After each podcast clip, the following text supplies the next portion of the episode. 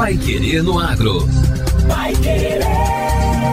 O Jornal do Agronegócio. 91,7. Com a possibilidade de financiar projetos de energia renovável a juro zero para agricultores, o Paraná já cadastrou 1.413 produtores interessados em modernizar suas propriedades.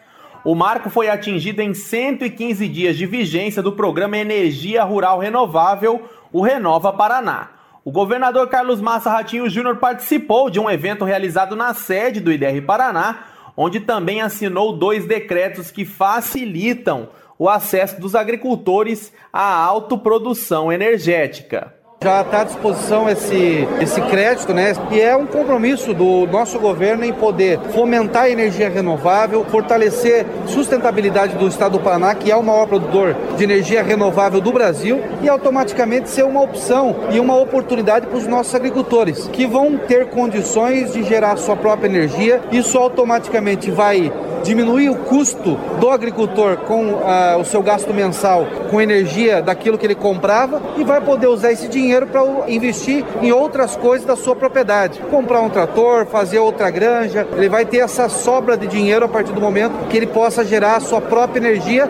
É uma inovação, sem dúvida alguma, e é uma revolução no campo. Isso é transformador para os nossos agricultores e em especial para o Paraná, que produz o alimento mais sustentável do mundo. Os projetos cadastrados pelo IDR Paraná Paraná fazem parte do Banco do Agricultor, programa de crédito exclusivo com juros subsidiados pelo governo do estado. A proposta é incentivar investimentos por meio da equalização da taxa de juros.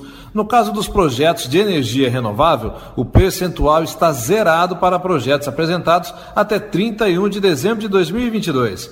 Até esta semana, o Estado já havia destinado quase 53 milhões de reais ao Fundo de Desenvolvimento Econômico do Paraná para garantir os juros dos financiamentos dos agricultores. Genir Roque Cambruzzi, produtor de galinhas em dois vizinhos no Sudoeste, viu no financiamento uma oportunidade de baixar seu gasto com energia, que chegava a R$ 2.700 mensais produzindo sua própria energia e pagando financiamento na faixa de R$ 1.800 mensais, ele modernizou sua produção e ainda reduziu os custos totais. Eu fiquei sabendo desse projeto Renova Paraná ali e corri atrás, corri atrás, conseguimos fazer esse empréstimo ali para nós pôr as placas. Pra, vai ser muito importante para a atividade aqui. Nós estava com a despesa aí achando alta e corremos atrás e graças a Deus deu certo. Então nós vamos ter uma economia aí e vamos ter uma sobra ali para nós guardar, fazer caixa para fazer melhoria na propriedade. Precisa fazer mais melhoria em outras partes também. Se concretizados, esses 1.400 projetos vão injetar diretamente 240 milhões em investimentos no agronegócio paranaense. Para serem implementados, devem ser executados por empresas credenciadas ao IDR Paraná. Já foram credenciadas 416 empresas de energia solar e 15 de biogás e biometano. Apesar de conhecido pela produção de energia hidrelétrica, o Paraná tem um enorme potencial a ser explorado de energia solar.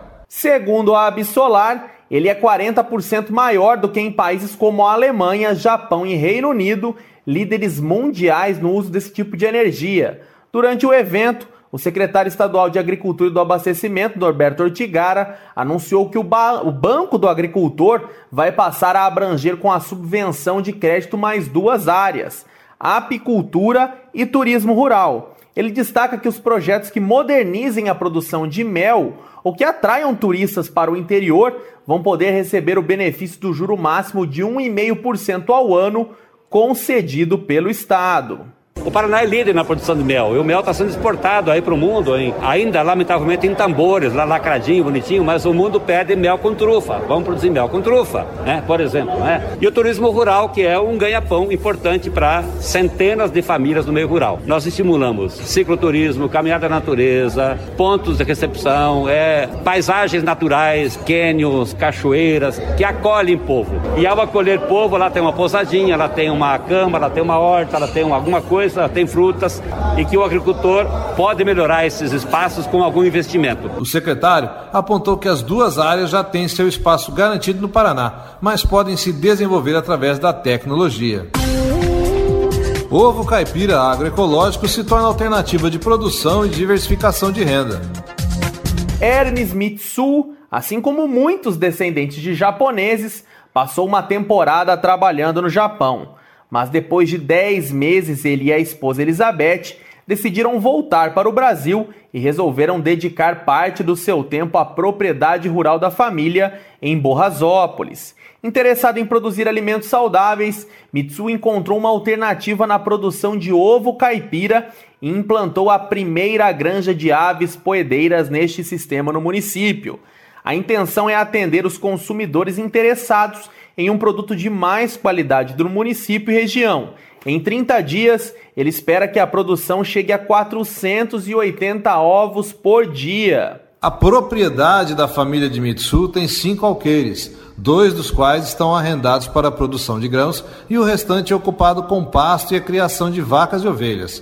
Como a área é pequena, o produtor procurou assistência do IDR Paraná para buscar alguma atividade produtiva rentável para implantar na propriedade.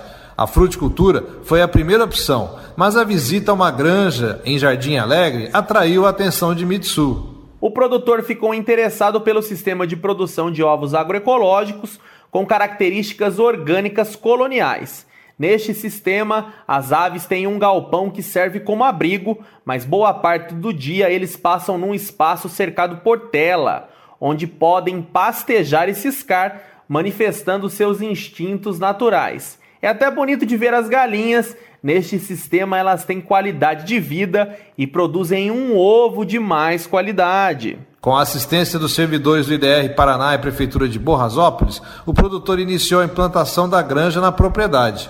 Com recursos próprios, ele construiu um galpão e adquiriu 500 aves da raça Isa Brown. Ele acredita que em 30 dias elas comecem a produzir os primeiros ovos. A Prefeitura de Borrasópolis apoiou o produtor com o aterramento do local do aviário e a orientação da veterinária Ana Paula Miag para atender a legislação pertinente à atividade de aves e produzir de forma legal. O extensionista do IDR Paraná, Leandro Cividini, está acompanhando o trabalho e acompanha a elaboração do projeto de financiamento junto ao Banco do Brasil para financiar a construção da casa de classificação e embalagem de ovos pelo Programa Nacional de Fortalecimento da Agricultura Familiar, o PRONAF. De acordo com Cividini, o custo de produção deve ficar em torno de R$ 5,00 a dúzia e o preço ao consumidor varia em torno de R$ 8 a R$ 12,00 a dúzia. Pelos cálculos, o investimento deve ser coberto num prazo de 5 anos. Mitsu tem como alvo os consumidores que procuram por produtos que levam em conta o bem-estar animal. Ele lembra que uma vantagem é o fato de Borrasópolis fazer parte do consórcio público intermunicipal para o desenvolvimento rural e sustentável da região centro do Paraná, composto por 28 municípios do Vale do Ivaí. Recentemente, os integrantes do consórcio obtiveram a chancela do Sistema Brasileiro de Inspeção de Produtos de Origem Animal, permitindo que os proprietários de agroindústrias regularizadas comercializem comercializem seus produtos em todo o território nacional. A propriedade de Mitsu é a primeira a implantar o sistema de produção de ovos caipiras em Borrasópolis. Ele está otimista e acredita que, se tudo correr bem, em dois anos vai precisar de um novo galpão para abrigar mais de 500 aves. Por enquanto, Mitsu deve fazer o manejo de galinhas sozinho, mas não descarta a contratação de mão de obra para lidar com a criação tão logo as galinhas aumentem a produção de ovos. Agora, no Pai Querendo Agro. Destaques finais. E esta foi a edição número 435 do Pai Querendo Agro. Um excelente final de semana para vocês. Segunda-feira estamos de volta. Um abraço a todos, aproveitem o final de semana e até segunda-feira. Você ouviu Pai Querendo Agro. Vai querer. O Jornal do Agronegócio.